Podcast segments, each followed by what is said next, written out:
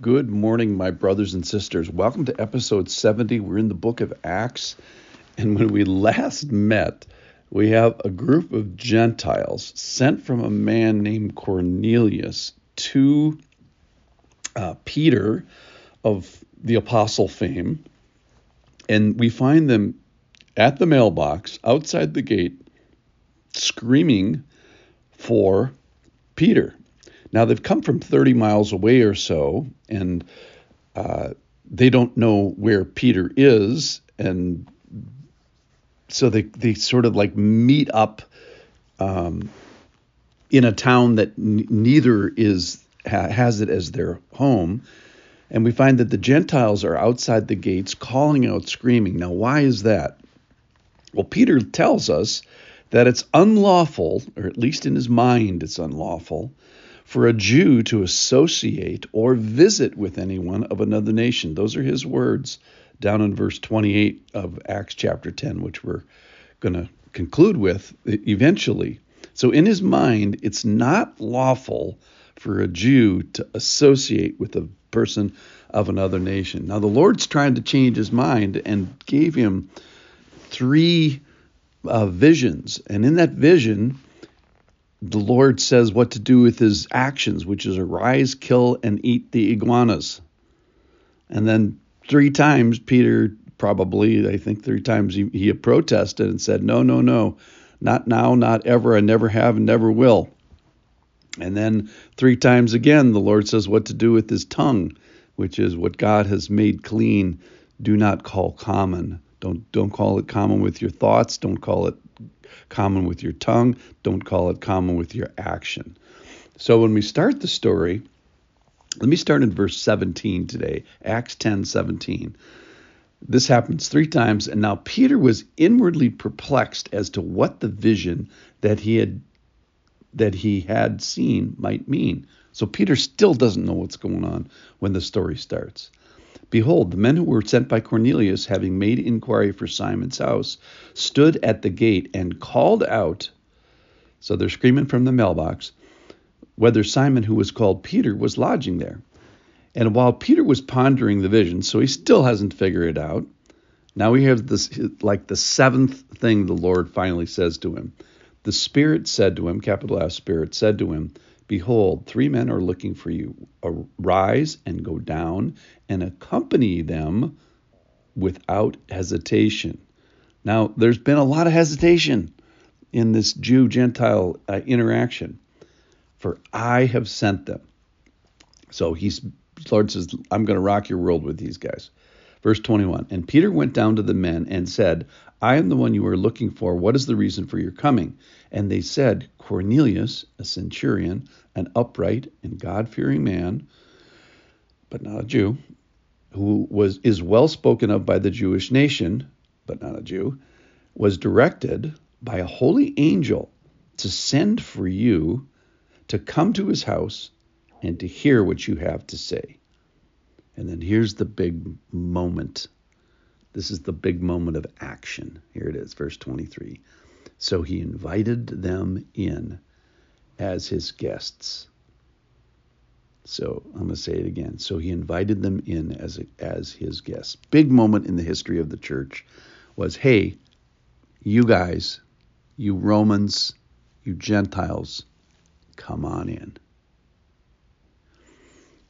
And the next day he arose and went with them. Well, that means not only come on in for a little visit, come on in for a sleepover.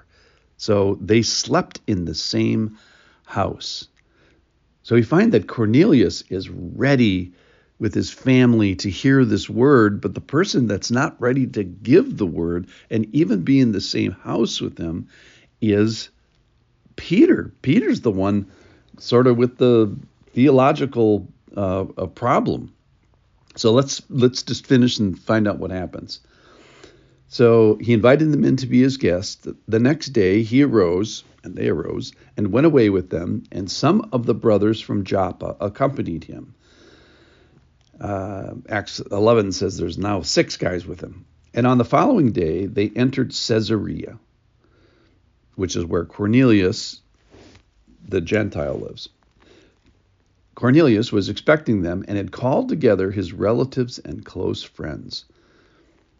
When Peter entered, Cornelius met him, and then we get a little confusion here, and fell down at his feet and worshiped him. So Cornelius is now worshiping Peter, but Peter lifted him up, saying, Stand up, I too am a man. And as he talked with him, he went in.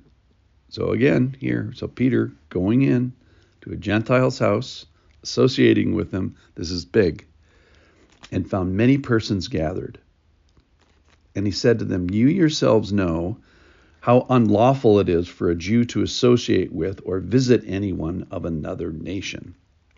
At least that's their perception. But God has shown me that I should not call any iguana common or unclean. No, that's not what he says here. Let me quote it exactly. God has shown me that I should not call any person common or unclean. So actually the the vision was of iguanas. It was of reptiles coming down and Peter getting getting all getting his undies in a crumple about the reptiles and saying, "No, Lord, I've never eaten anything that is common or unclean."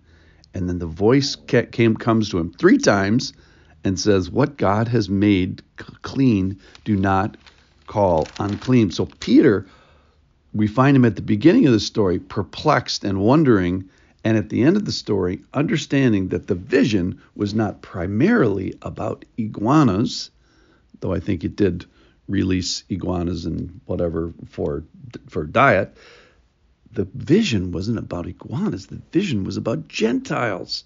Don't call anybody common or unclean. What God has God is opening up his church and inviting Peter to associate with the blessing of the Gentiles and, and uh, inviting the Gentiles to associate with the blessings that are that are with the Jews and inside the church. So Peter moves to go with them and make no distinction and start to have dealings with them. Um, you remember, even at Jesus' arrest, the Jews wouldn't go into the into the household of Pilate, so they wouldn't be defiled. And this is this is the Lord breaking down these uh, barriers with no partiality and no distinctions. All right, so I, I think the, the teaching point is for us is to obey the things that God has shown us and embrace the convictions that the Lord has done. We see it. We see Peter doing it here with his visions, and we're going to see it uh, later as well. So let's embrace conviction today.